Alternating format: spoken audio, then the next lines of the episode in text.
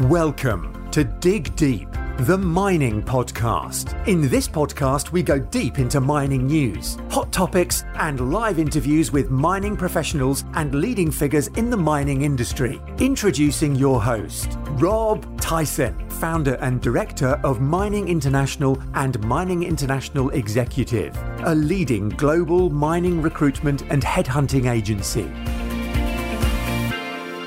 Hi, mining community. Well, welcome back to another episode of the Dig Deep, the mining podcast. And today's guest is Rohitesh Dhawan, who's the president and CEO of International Council on Mining and Metals, for a leadership organization whose vision is working for a safe, just, and sustainable world that is enabled by responsible produced mining and metals.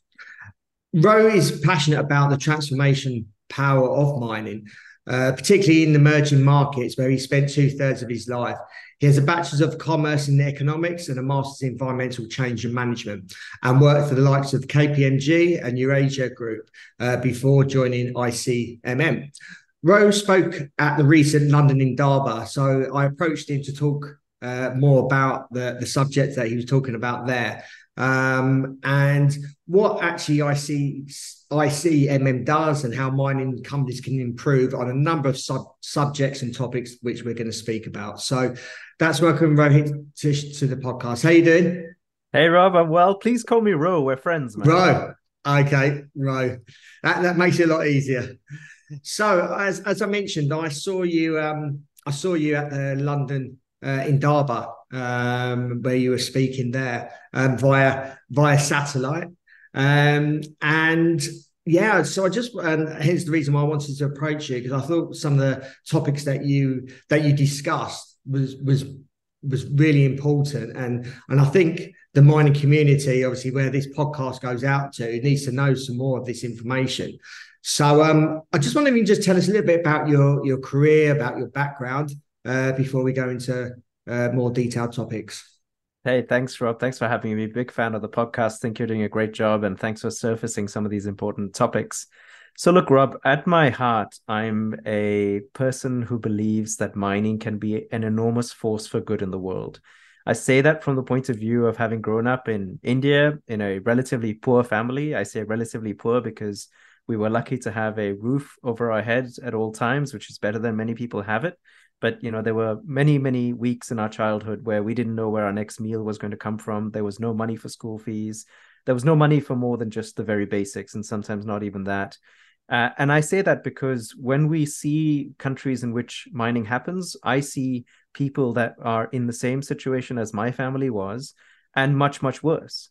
And when i sit back and think what is a possible way out of relative and absolute poverty for people, particularly in developing countries, I can't think of a more compelling answer than responsible mining. You know, mining happens in parts of the world that few other sectors will ever touch and creates economic opportunity at a scale and at a pace that few other sectors can ever achieve. And so my whole career has been about trying to find avenues to make big business be the force for good that I know it can be. But in doing that, Rob, I've also come to learn and understand that when we don't operate safely and responsibly, particularly us as miners, given the nature of our business, not only do we fail to achieve the good that we are capable of, but we actually can cause some very significant harm. And maybe that's an uncomfortable thing to say because we know that generally the world is suspicious of mining and may have a uh, kind of unfavorable reputation of the industry. So I've heard people say to me, well, Ro, you really ought not to be talking about some of these negative aspects because when we have others telling us all these bad things about us, why would we say bad things about ourselves? But Rob, it, it takes me back to the one really important thing I've learned through this job at ICMM in particular, which is that if we want to have a different relationship with society, we need to face up to and sit with the uncomfortable reality and perception that people may have of us. Whether that's founded or not founded is almost immaterial. We will get to that at some point. But you know, if Rob, you and I met and you didn't like me, and all I did was tell you all the reasons why you should like me, you would probably leave that meeting feeling worse about me. Whereas if I took the time to understand why you don't like me and talk to you about that, maybe there's a chance that I could change your mind. So at the moment, Rob, we're on a mission as an organization, and I'm on a personal mission to try and change the relationship between society and the mining industry because we know that the future of the entire world, frankly, depends on our ability to grow mining at pace in order to power the energy transition. But Rob, I can't see that happening if we don't fundamentally fix what I see as a trust deficit between society and our industry. Yeah, very true. Um, so why don't you just tell us a little bit about the ICMM? Um, what is it? Why does it exist? Who's in it, etc. Let me answer that by telling you what it is not. Okay. it is not a trade body. It is not a lobby group. It is not an organization that goes out and lobbies for the commercial interests of its members, which is what you might think a group like ICMM is. In fact, it is a group that of companies, 25 in total, that have self-identified as wanting to be leaders in responsible mining practices. And our role is to use the power of positive peer pressure and positive cooperation to raise the standards for responsible mining.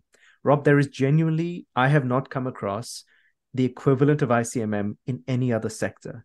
It doesn't happen that the chief executives of the 25 largest companies in any sector come together regularly. And in our case, that's three times a year physically and many times virtually to push each other to raise the standards by which we operate so that the end result is that people see a better, more responsible industry and thus are, are prepared to perhaps consider giving it more trust than we currently have.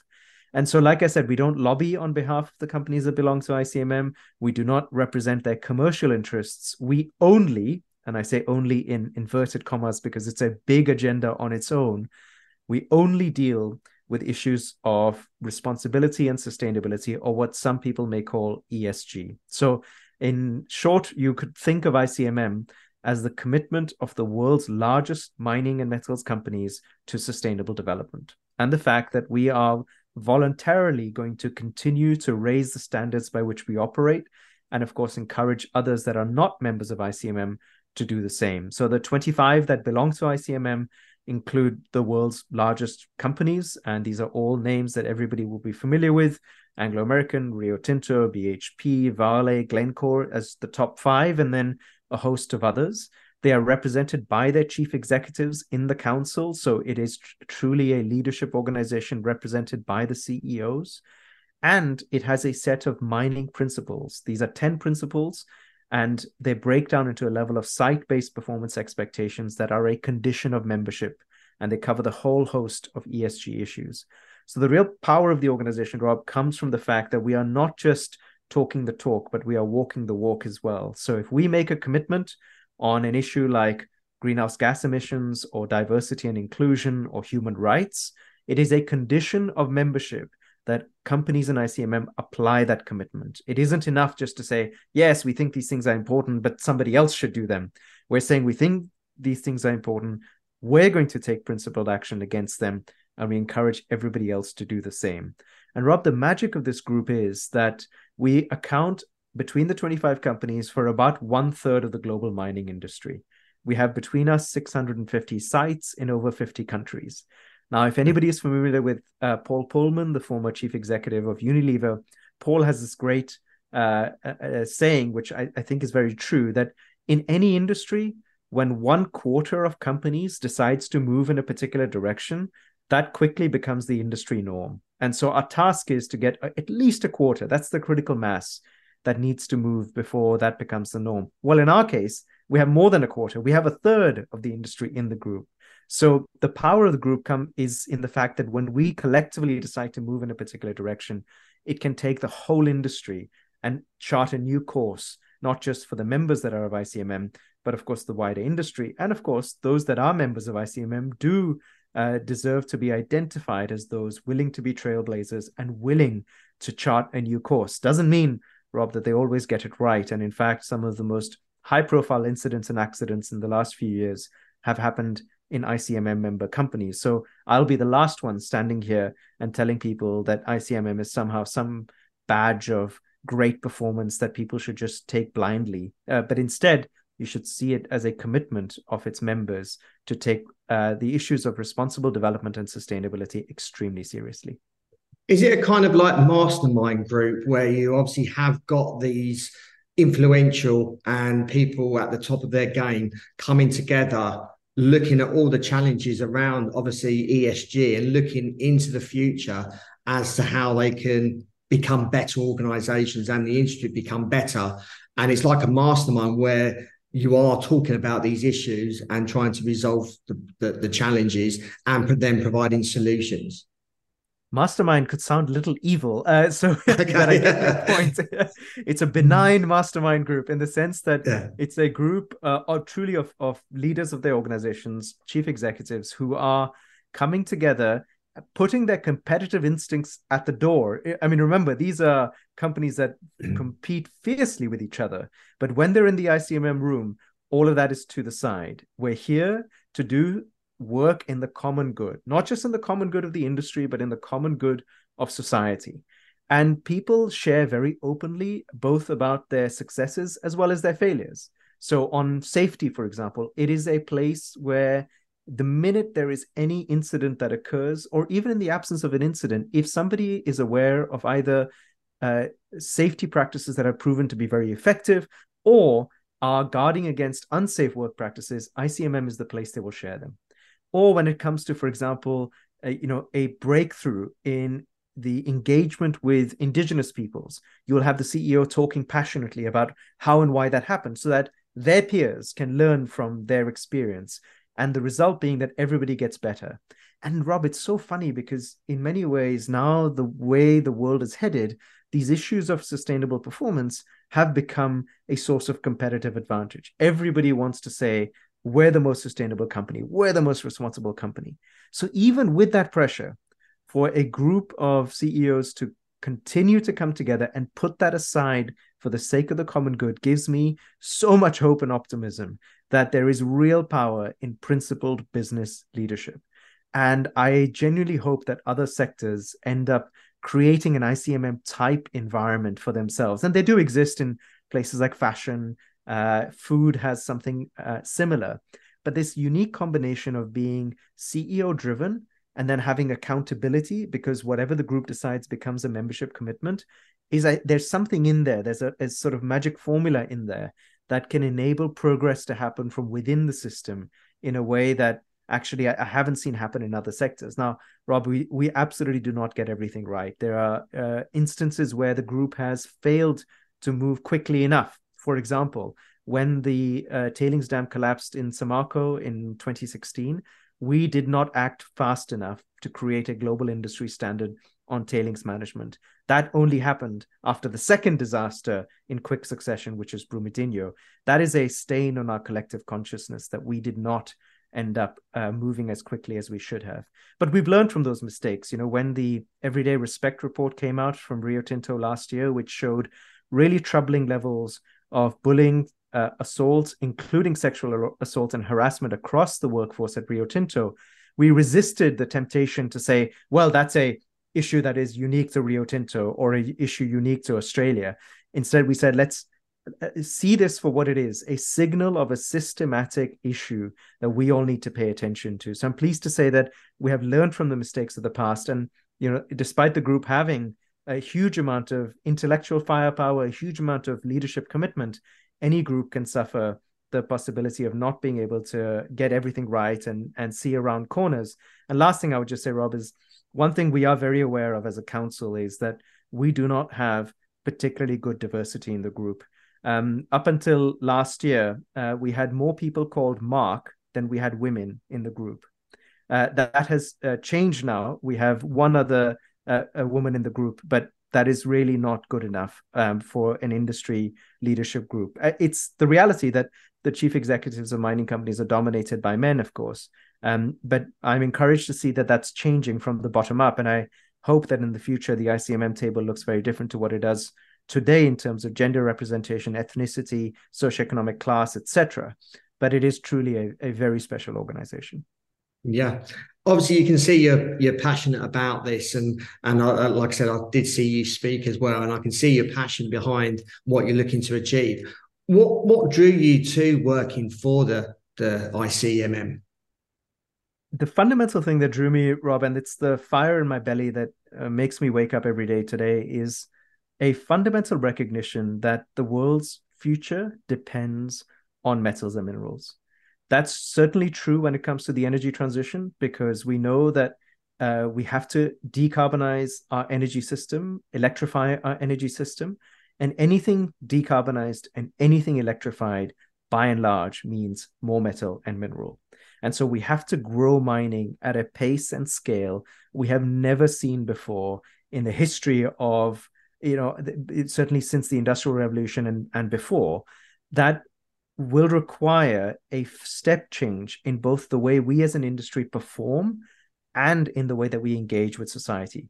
And so, my driving force and the reason I think ICMM is such a brilliantly placed organization at the moment and why the industry is so interesting to work in at the moment is we face this uh, huge opportunity to be a major contributor to the world's future.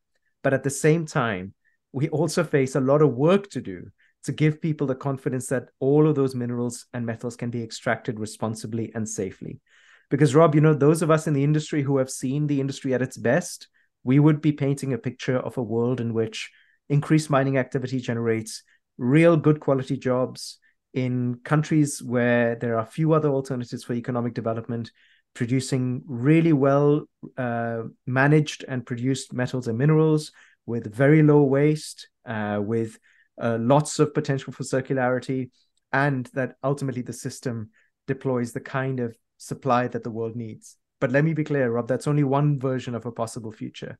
Another version of the future is where this growth in mining or this expected growth in demand leads to a free for all, where everybody tries to run around the world digging up holes and doesn't care about responsibility, doesn't care about mining standards. Uh, people who work in those mines could get hurt or die. Uh, there's the potential to have human rights violations, the potential to uh, trample over the rights of indigenous peoples, the possibility of wide scale environmental pollution, tailings dam collapse. And these are all the concerns that people might have about a future of mining that is different to the one that all of us know is possible and have seen. And we have to recognize, Rob, that both futures, the potential for both futures exist in the industry today. You know, I said earlier that our group consists of a third of the industry across 650 sites. That may sound like a lot, but uh, it's worth keeping in mind that globally there are 25,000 mining companies, and between them they operate 30,000 mine sites. So the the need of ensuring that wherever mining happens is done as responsibly and sustainably as possible has never been greater because the scale at which mining is expected to grow at the moment is going to provide an opportunity either for great great positive value to society and to the environment or the potential for harm. And here, Rob, I would just say that we have a great responsibility as the leaders in the industry, the biggest companies, to show a new pathway forward, but we can't do it alone. As I say, we can directly affect 650 sites. And, you know, I spend my time, as you saw at the London Indaba, and I, the reason I beamed in was because we were in Brisbane for the World Mining Congress. Like, I spend a lot of my time on the road just spreading the word about these standards of responsible mining, encouraging everybody to take them up, but I can't force anybody to take them up. This is where I need investors and governments and downstream customers to insist that they will not deal with or permit or support mining companies that don't also subscribe to the principles of responsible and sustainable mining uh, that don't have to be ours, although ours are completely free and available for people to use. But there are many, many good standards out there that people can use, and it comes down to a commitment to use them. And you know, Rob, just in case anybody's wondering why this is even a worthwhile thing to do uh, for us as a group of 25, why don't we just mind our own business and just stick to ourselves? The reality is, you know, eh, when something goes wrong in mining in any part of the world, it affects us all just take last year's collapse of the uh, or, or, breach of the Jagersfontein tailings dam in South Africa. You know, it brought back memories and concerns for people for the dam collapse in Brumadinho and before that Samarco. And people rightly asked the question to say, well, if that tailings dam could collapse, yes, I know that's not an ICMM member. How can I be sure that the tailings dams that we do operate are being done as safely as possible? So, you know, we really are in this together. Um, I, have heard you obviously speak about trust in the industry before. Um, can you talk a little bit about what you feel trust is and why it's such so uh, an important issue for mining, um, and what the current state of trust is within our industry? Rob, you're now we're now we're getting to the real meaty stuff. This is really important and very personal to me. This idea of trust in companies or industries can actually be so hard to get your head around when we all know what trust is in our personal relationships. I mean, Rob, if I was to ask you, do you trust me? I would be asking you basically the question, are you sure and can you predict my future behavior? That's what trust is. Trust is our ability to predict the behavior of somebody else into the future. And so when we say that there is low trust in a company or low trust in an industry, what we're really saying is people cannot accurately predict our future behavior. And so when we think about the mining industry, when people hear that we're going to have to grow mining at tenfold or 20 fold or 50 fold for certain commodities, the lack of trust plays out in the fact that people cannot predict how we're going to mine and how we're going to behave when we grow mining in at that rate. And what the world we want to be in, the, the outcome that I'm seeking, is a world in which everybody can predict that when mining grows at the rate it needs to grow, that we are going to do that responsibly and sustainably. Robert, we just have to swallow hard and accept the fact that that is not true today. I know some people will say to me, oh, but in my very specific site in this country, the local community and stakeholders really trust mining and they trust me to do the right thing. If that's true, wonderful. You are in a minority because by and large across the world, levels of trust in our industry are low. Now, that's not just my impressionistic view, you know, it's supported by my conversations that I have around the world. It's actually backed up by data. So, uh, the data that shows this is put together by a company called GlobeScan, of many others. There are many other organizations that do this, but just take GlobeScan as an example, a very well respected global polling organization. For the last 20 years, every year they have asked people in 33 countries around the world, including most of the major economies, to rank different sectors with the question to what extent do you believe these sectors fulfill their responsibilities to society? Now, in 2021, Rob, when there was all this talk of critical minerals, when everybody was starting to realize how important mining was, mining was last in that list. We were below oil and gas. And it gets worse because not only were we last and below oil and gas in that list, we our score was the lowest it had been in 20 years. So something bizarre is going on just when the world needs mining and is looking to us to provide these critical minerals, trust in our industry appears to be at an all time low. As I say, some regional variations. So, for example, trust in Canada appears to be uh, slightly higher than the average. Trust in Chile appears to be slightly higher than the average. But by and large, the global picture is very hard to argue with. And maybe somebody's listening to that and saying, oh, but okay, I don't trust pollsters. Okay, stop somebody on the street tomorrow who know who you know nothing about and who knows nothing about you and ask them, what do you think about mining? What do you think is the answer you're going to get? I, I don't think you're going to get particularly positive adjectives. And then, Rob, we're also seeing this low trust play out in other uh, areas as well. So, for example, the number of people that are looking to work in mining, something you will know a lot about. Around the world, we're seeing staggering drop offs in the number of mining graduates and people saying they're going to work in mining. So, a recent study by McKinsey just a few months ago showed that three quarters of people they asked, young people they asked, said they definitely won't or probably won't work in mining. Now you might say, okay, well that's just their, you know, as as uh, economists would say, their stated stated preference. What is their revealed preference? What do their actions tell us? Well, what the actions tell us is that in Australia, the number of mining graduates has fallen the order of 60% between 2014 and 2020. The number of graduates in the United States, or the number of qualified mining engineers in the United States, has fallen by a quarter over a similar period. And the same story repeats itself over and over again. And then, Rob, here in the UK, we have had four universities ban mining companies from recruiting their students on campus on climate change grounds. Now, we might say, well, that's a terribly stupid decision. And it is a stupid decision. But let's remember where, what that's coming from. Why is that happening? It's happening because of a lack of trust in our industry, a lack of confidence that we put responsibility and sustainability at the heart of everything we do. And so trust me, Rob, I you know I would love to not believe this information. I after all, you know, I get the privilege of leading an organization that is there to improve the relationship between mining and society. So one way people should view these results is that I've been an absolute failure in my job that I've been here for the last two and a half years because of the the the, the results the way they are. But I'm also very optimistic because I see huge potential for change. I see new uh, areas of growth and opportunity and co-development that is making a difference to trust in our industry. Um, so you know, from incredibly um, uh, energizing new ways of engaging indigenous people in Canada, in Chile, through to zero waste mining that is leading the charge on circularity. We are seeing how that is changing the relationship between mining and society. But when it comes to trust, we still have a very long way to go. Based on that, what actions is the industry taking, or do you think the industry should take to address obviously this trust deficit um, you've obviously just explained. Now, it could be around branding, uh, which I might ask that in a separate conversation or a separate question. Um, but what, yeah, what actions uh, should the industry be taking um, from your from your perspective, from a from a trust from a trust deficit?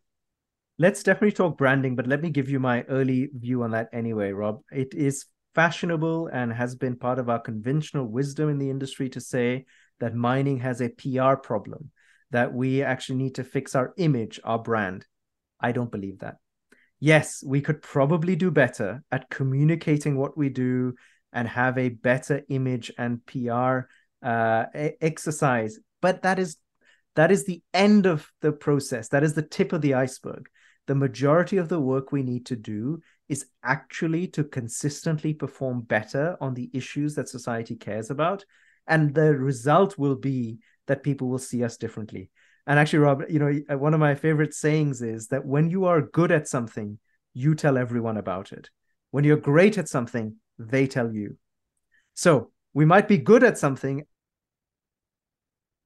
don't you think we're good at that that's a pr campaign when we get great people will point to us and say you are great at that that is what i'm shooting for not just getting good at uh, some of the things that we can um, have a PR campaign about. But we'll get into that more. But look on on the actions that we are taking and need to take. They span the full range of E, S, and G in the ESG acronym. And to some, that may feel like an overwhelming suite of things. How will we do things on water and climate change and human rights and skills and closure and tailings and the circular economy? Yes, it's a big agenda. But with, as they say, with great power comes great responsibility. And so we have to embrace the fact that changing our relationship with society, building greater trust, will need us to work on all of those fronts that I've just mentioned. In fact, for us at ICMM, we work on 12 different areas or 12 different projects that span the host of environment, social, and governance issues, because each one of them individually and together is what drives the perception and the faith and trust that society has in mining. We can't just skip one of those and and expect to have a high level of trust with society because what society is saying is look we get it we need metals and minerals and and to that point rob i genuinely feel that in the last 2 years one of the things we have been successful with is improving the general level of understanding and awareness around the importance of metals and minerals to our lives today and to our lives in the future. I don't think there is a single major government, uh, a single major NGO, investor group that doesn't appreciate and understand just how important metals and minerals are. And that's important to recognize, Rob, because it also debunks one of the other aspects of you know this conventional wisdom we perhaps have had in the industry for the last two or three decades which is that we just need to educate people more about our industry and why it matters and why what we do is important. Now there are two problems with that Rob. the first is it assumes that people are stupid. We should never assume people are stupid you know it assumes that we have all this good information and others are just really not aware and ignorant and we must educate them it's a very it it has a healthy dose of paternalism which immediately puts people off The second reason, Rob, why that strategy of educating others, I think, really needs to be reconsidered is that, you know, our feelings and perceptions about anything, whether that's about mining or whatever, are formed in our heart, in our gut. Whereas the message about metals and minerals being important to society is a message at the head. And if I trace back why, despite all our efforts in the last two or three decades, we have not been so successful at moving the needle on trust, it's because we have aimed our messages at people's heads and not at their hearts and in their gut, because that is where your feelings are. So selling, telling somebody you may not like mining, but you need it, it just doesn't comp- it doesn't hit the right level. Why you know why are we telling people who don't who may have a bad view of our industry that they need us? That actually can sometimes make things worse rather than make things better.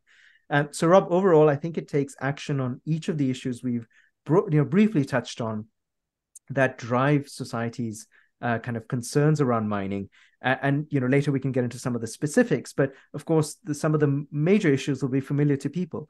Decarbonizing our operations, making sure that mining contributes to a nature positive future, using water efficiently, managing tailings dams safely, uh, promoting circular methods both in mining as well as in the in the circularity of our products, keeping people safe and healthy at work, creating a diverse and inclusive workplace, uh, having very consistent standards by which we measure performance, closing our minds responsibly, right? These are all the things we're going to need to do. And we are working on through the ICMM in order to make progress, which ultimately I think will help us become a trustworthy industry and thus be trusted.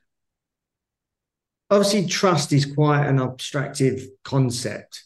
Um, how can it be measured? Obviously, you you spoke about a poll and mining being at the bottom. How else can we measure trust within our industry, and then also how can we then improve that measurement or score? So, Rob, besides the polling data, which is very useful but has its own limitations, there are at least two or three other signals of trust in the industry that I think we can pay attention to. One we briefly touched on, which is the number of people wishing to work in our industry. And there, the, the past trend has been worrying, but again, there are some early signs about a change. Rio Tinto, for example, is looking to have its highest level of graduate recruitment this year than they've that they've ever had. That's a very healthy sign, and I know that's being repeated in other companies too. But let's keep a very close and watchful eye on the quality of people that we are able to attract and the quantity of people that we're able to attract. That will tell us about whether we're doing a good job on building trust or not. Rob, another area to look at would be the level of investor interest and support for the industry. Uh, you know, it's uh, it's a very painful thing for us all to see the valuations that mining companies receive relative to other sectors. You know, we may our valuations may be five, seven, in the best case, nine times our earnings. Whereas we know that actually there are other industries who wouldn't survive without mining that are, you know, at least double of that, if not more. And I would say that at least a part of the reason why our valuations are not where they should be is because of a generalized lack of trust from the investment community in mining. I mean, to hold mining in your portfolio for many people is to take on a much greater level of risk than they're prepared to take. And there are other reasons that that uh, affect the level of investor interest in mining, such as the industry was not very disciplined in the deployment of capital in the last decade, and so investors are uh, absolutely wary of uh, you know what what our capital discipline looks like. But there is a very healthy dose of a lack of trust in the sector, which has meant that we are not an attractive investment proposition for a number of investors that we should be. And that means that fewer investors are looking at the sector, fewer investors are willing to back it. And that's again another signal of the level of trust in the industry. As I say, Rob, this will be changed not by a PR exercise. That is the wrong answer. It is a misdiagnosis of the question. And it is, frankly, I think, a bit of an insult to people who have genuine concerns about the industry. Instead, I think it will be solved by demonstrating principled leadership action on the most important issues facing society consistently over time. And that will drive a change in perception of our industry based on performance. At the end of it, yes, there will probably be an element of making sure that people are aware of everything that we're doing, but it starts with those, uh, you know, extraordinary and and perhaps unexpected leadership commitments that we are we need to make and deliver against. I'll just give you a couple of examples, Rob. One from a couple of decades ago and one recent. So, you know, two decades ago when ICMM was first created, ICMM members at the time made a commitment that we would not mine in a World Heritage Site. So, no matter how great the need, how rich the resource, we felt there were parts of the world that should stay off limits to mining because they are so precious that we should not risk any harm. Rob, that commitment did more to drive trust in our industry from the environmental community than probably anything we've done in the last 20 years. That shows you the power of taking principled action. Of late, we've taken other commitments in the last two years that, once again, I think are generating a level of trust and goodwill that we can use and sustain into the future by continuing to deliver on those commitments. So, for example, I believe we became the first industry in the world at our scale, uh, certainly amongst the 25 ICMM companies, to make all our contracts with governments public. Now, we've been long term supporters of EITI, which is the Extractives Industry Transparency Initiative, which encourages transparency from both governments and companies. But we were the first group of companies, the ICMM members, that said whether or not a government has signed on to the EITI, we will make our contracts public because we believe that's the level of transparency that people deserve. Now, you stop somebody and say, Did you know that the only industry doing this is mining? That will surprise a lot of people because generally, people who are concerned about mining, what are they concerned about? They say, Well, dodgy deals, corruption, uh, you know, not not very uh, uh, transparent business practices. Well, let's actually take that head on and let's demonstrate that we're willing to go above and beyond to demonstrate good performance. Another one, Rob, we again, once again, I think will be one of the first industries, if not the first industry across the scale that ICMM represents to disclose the tax we pay on a country by country basis. So, although, of course, all companies will use transfer pricing to optimize tax, we think it's fundamentally important that everybody should know how much tax we paid in different countries. And that's a commitment we've made. And that, again, has the ability to and the potential to make people view our industry, uh, or at least the responsible operators in in the industry, very differently, and we have to keep that up. I want to go back to obviously branding and it being an image, which you said you don't think brand has a it is or mining as a brand doesn't have a great image. What what can what would you like mining companies to start doing to maybe not necessarily improve our image, but what are the and obviously this is a long process. This doesn't happen over a course of a few months. This is ongoing, probably for decades. What would you say you want mining companies to do more of to improve, say, the the, the image or the brand of mining? What what would you like to see them doing? Where what can for instance, obviously, we've got a number of different listeners from different uh, disciplines within the mining industry and working for big, small companies, etc. As a as a community, what can you what can you say to individuals to help move start that process and move that process along? Rob, there's one thing we can all do, irrespective of where we are, what we do, that will fundamentally change the image and the performance of the mining industry on trust. Are you ready for it? It's it's extremely yeah. it's extremely simple. It is to listen. Just listen. You know, when we think about what we need to do, we are sometimes thinking about, oh, we need to do all these things and take lots of action. No, no, no, no, no. Just stop and listen to other people. That's all we need to do. And from there will come through insights that we never knew we had and actions that we never knew we needed to take. I'll give you one beautiful example, Rob. So, as we know, when we develop a life of mind plan, uh, we consider the optimum way of extracting an ore body based on the characteristics of the ore body, based on capabilities of a mining company, and based on our funding model, right? And that might tell you a rate of production over the next 10, 20, 30, 40 years that we have optimized for. Now, that makes perfect sense. But when we engage with indigenous communities, if we were to just sit and listen, the answer to our life of mine plan or the nature of our life of mine plan could change and look very differently. And this is what has happened in Canada. Rob, Indigenous communities in Canada have told us in certain situations, we are very happy to have you here, but could you please mine slower for longer? Now, to mine slower for longer is not something that would naturally come to us because that is not how we have built mine plans in the past. But if we care about what Indigenous communities think of us and their level of support for us, and I hope by now everybody's aware of why that is so important, then just listening to their desire to have mining that happens for a longer period of time over a slightly slower pace can make us think so differently about how we would plan our mine.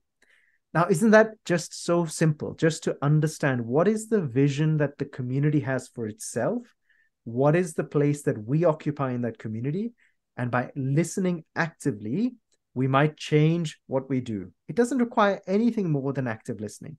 And there's also a real life example of somebody who has done this in a project, and that is Anglo American with their Quellaveco project. There are others too, but I'll just pick on Quellaveco, one of the world's most important copper developments in recent history. You know, Rob, Quellaveco had had received in 2011, I believe, its legal license to mine. It could have gotten started and continued its progress as a project, but they knew at the time that they they did not yet have the full support and uh, kind of uh, engagement from the community that they ideally wanted. So what did they do? They delayed the start of that project by 18 months in order to have what they called a series of stakeholder dialogues in Peru. For 18 months, despite having the legal license to mine, Anglo Americans spent time understanding from the community what is it that you want? How can we mine differently in order to meet your needs?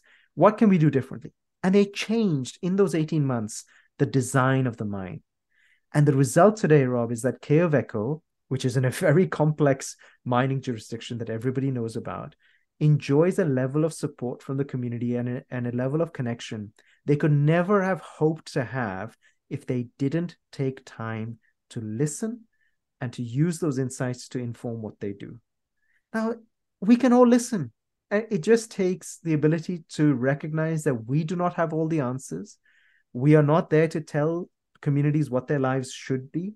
If we just stopped and listened, some of these insights will come to us. That that sounds good. And what and I'm gonna just have a slight deviate from that because Please. some people may think that that's great, but then there's going to be some people saying that, especially with companies wanting to increase production, some companies, and obviously we're way behind the eight ball on many commodities to to obviously get them out the ground. There'll be companies that are obviously listed and they want obviously to show that they're they're developing their companies, increasing production year upon year. It's all about getting more tons out of the ground um, and increasing those production those production targets. Now, obviously, there needs to be some sort of balance there uh, with what you've just said. So, how where is that balance? Where uh, or does it? Is there conversations that need to be had where it does suit both parties? Look, of course, there's a balance. And there is no question in my mind that the rate at which new mines are being developed right now is far too slow. It, the process is far too cumbersome. And we must find ways to speed up permitting of new mines. Not at the expense of standards, but it doesn't have to be at the expense of good standards. You can do a lot of what we're doing right now in a far more efficient and effective fashion. In you know, I, we estimate that for a new mine to actually go from concept to first production, you're probably complying with something like 5,000 permitting obligations. I mean, that's it probably doesn't need, I, I don't know what the real number is, but it could probably be 2,000 or 3,000, but without sacrificing the quality. And so, absolutely, I'm not here for a minute advocating that we layer on additional uh, processes or uh, things that take a huge amount of time uh, because there is a lot of efficiency we can gain from the current process. And I'm really encouraged, Rob, by moves in the EU, moves in the United States and Canada to speed up permitting. It is one of the biggest things we can do. And I really am so encouraged by the steps that governments are taking. And of course, I would, uh, you know, say that they should continue doing that and working with us to find much more effective, time efficient ways of mining. That will go a long way, Rob, to address the point you're making, which is that we do need to get on with it, and investors are expecting us to get on with it. Uh, so no question about that. One thing that's worth keeping in mind, Rob, though, is uh, you know the the Navy SEALs have this uh, wonderful saying that I think we can reflect on. The SEALs, because they operate in these very intense environments, you know, you could be underwater trying to uh, you know d- disable a bomb that's about to go off or something like that. They have a saying that says, uh, "Slow is steady, and steady is fast." And so keep that in mind when we think about when we're tempted to rush something. Actually, taking a little bit of time to do it well now can really help us in later on. And uh, just to, let's take another example, which we haven't talked about, an issue that is a bit of a elephant in any room when it comes to the mining conversation, and that is the issue of closure. Now, people are concerned that our industry does not have the best record of closing mines responsibly. Uh, and it, you know, let's just take a country like Australia, Rob. There are fifty thousand abandoned or uh, orphan mines just in Australia alone. Now, that tells you that our industry has a bad record on closing mines responsibly, right? So we're in the rush to get a new project developed, we may not pay very much attention to closure. We might say, well, that's a problem for 10, 20, 30, 40 years down the line. I don't need to worry about that right now. Well, the reality is, Rob, if you don't design your mind with closure in mind right from the very beginning, the possibility that you can close that mine responsibly is significantly reduced than if you just took the opportunity to build responsible closure in from the very beginning. And it's a classic tragedy of the commons problem, right? If one person doesn't do it, one project developer doesn't do it, nobody's going to notice or know very well because investors aren't asking the right question. I think that's going to change. Investors and governments are going to ask, start to ask much better questions around closure. But if we all don't do it, then of course the whole reputation of the industry suffers because you can see a scale of irresponsible closure that none of us would be proud of. And the end result is that building a new mind today becomes harder and harder to do because that reputation persists. So it comes back Rob, to where we started this conversation about the importance of leadership. And that's why everybody needs to stand up and be willing to be counted and say, I am willing to take these principled actions so that in the future and through this performance, people's understanding and perception of mining will change. Before we started recording, we were talking about copper and a few other commodities. I just wondered if you had any sort of figures around sort of for, forecasting and future demand for some of these critical minerals, uh, metals, etc. Just so we can, I suppose, have more of a perspective of where we are now and where we need to get to. Sure, Rob. Let's take copper. Everybody can relate to it. So we currently produce around 21, 22 million tons of copper a year. We consume 25, 26 million tons. Uh, and that gap of around 5 million tons is filled by recycling. Now, the reason we can do that is because copper is infinitely recyclable and doesn't lose any of its key properties, and it's intrinsically valuable. And so people will extract and recycle it. Uh, I mean, to the extent where two thirds of all the copper we've produced since 1900 is still in circulation today. Um, but actually, when you project out to what our situation in 2050 will look like, we will probably need to be producing in the region of around 50 to 52 million tons of copper in 2050. That means more than doubling our current production. And you know, uh, some will say that that means producing more copper in the next 30 years than we produced in the last 500. But the way I like to think about it is, I spoke about Quellaveco a short while ago, Anglo American's project. Uh, to do that, you uh, the kind of increase I'm talking about, you probably are looking at 60 new, six zero new Quellavecos coming on stream between now and 2030. And bringing just one Quellaveco on stream has been a huge lift for one of the largest and most successful mining companies in the world. That building 60 of those mines just for one commodity is a, a indeed a, a massive task ahead of us. One of the reasons, Rob, that's it's a task ahead of us, and this affects not just copper but other commodities too, is that the ore grades are declining, uh, particularly in copper rich countries like in Latin America. So, in Latin America, for example, on average, uh, copper grades have declined around um, 30% in the last 15 years. So, it's getting harder to access um, resources in places that we would have traditionally done them. But uh, taking the glass half full perspective on this, Rob, uh, actually, some of the waste piles of copper in places like the DRC, the Democratic Republic of Congo, have more copper in them at a higher level of concentration than reserves and resources in places like Latin America. So, as technology and economics improve, we will find new ways of extracting resources that are currently sitting in waste piles or in places that we hadn't really thought of as sources of supply. So that gives me hope and confidence that we will be able to find our way through this challenge. But let me be very clear with everybody it is a huge we're staring down the barrel of a huge shortage of one of the most critical me- minerals that is essential to all aspects of modern life and it's not just for copper it's a similar story playing out for lithium cobalt etc but you know just so nobody listening to this leaves with a particularly pessimistic outlook i would also just point to the potential for human ingenuity to find our way out of these challenges so for instance um, copper is now being substituted in certain specific circumstances by aluminium, which has many of the properties that copper does, not all of them, but can be used in certain applications. So, you know, we will see more of that uh, type of substitution also coming um, to to try and alleviate the shortage.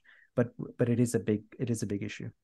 Yeah. I want to uh, just speak about ESG. Um, when I uh, heard you speak a few months ago, um, you did you did uh, paraphrase that ESG was eat, sleep, and go to work, where which may uh, obviously sound sound good, but it's not obviously relevant in our in our terms.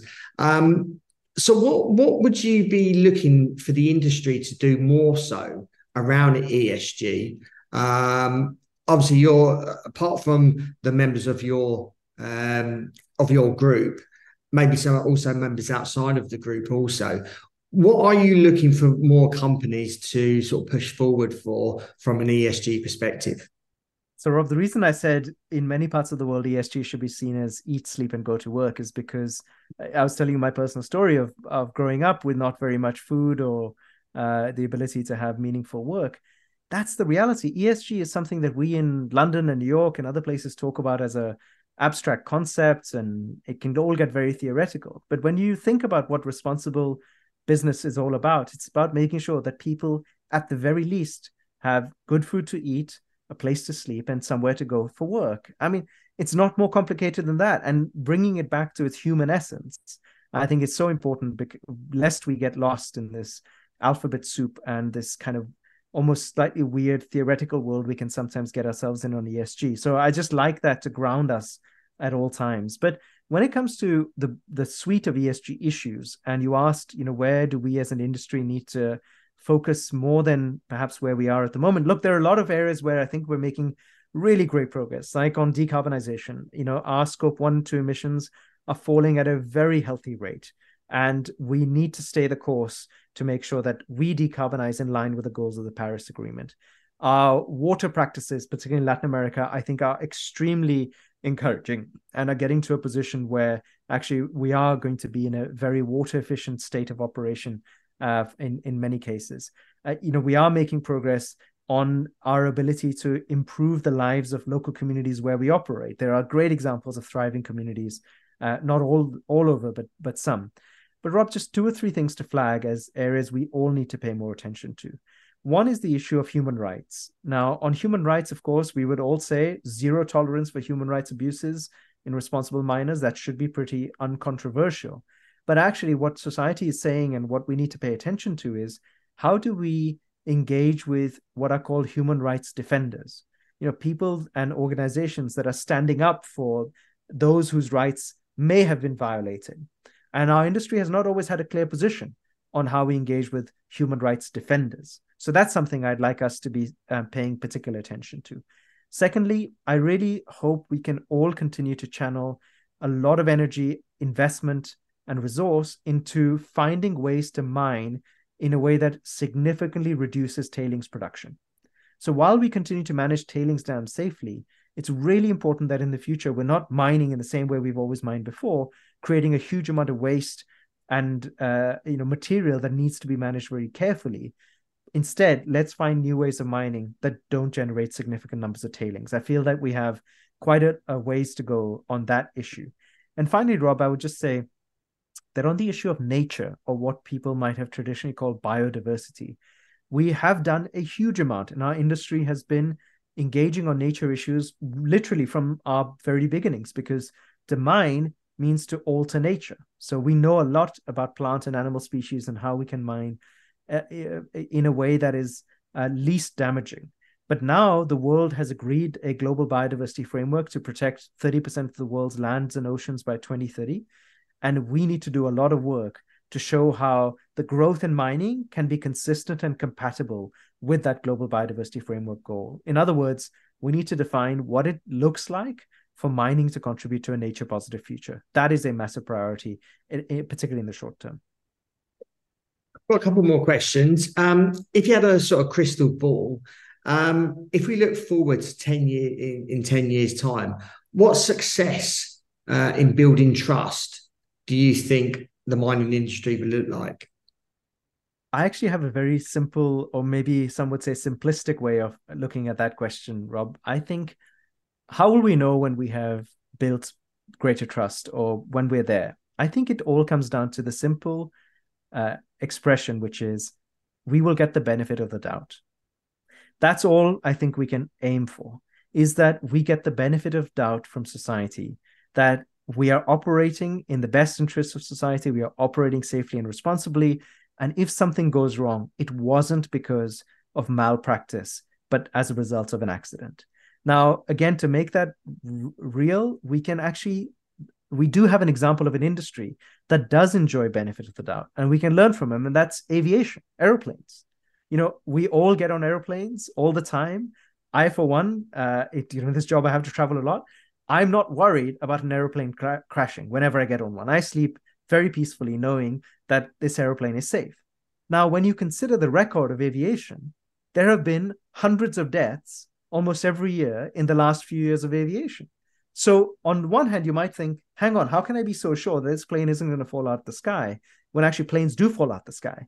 The reason I have that confidence, Rob, is that when an accident happens with an aeroplane, there is a full and thorough investigation.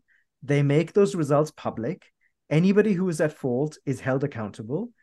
National Geographic even does a series, which I quite like watching, cause, called Air Crash Investigations, where you can see what happened, what went wrong, and how did they fix it. That that gets the airline industry to a position where I am prepared and you are prepared to give them the benefit of the doubt that actually they've probably taken good care of this aircraft. Wouldn't it be nice if that's the position we were at with mining, which is that people gave mining the benefit of the doubt that we will operate safely and responsibly? And God forbid, but if something went wrong, that the assumption is that we would thoroughly understand what happened, fix those mistakes, and be very open about what we've done to be better. That's that's my dream, and I hope it won't take ten years' time, but uh, I suspect that's at least how long it'll take.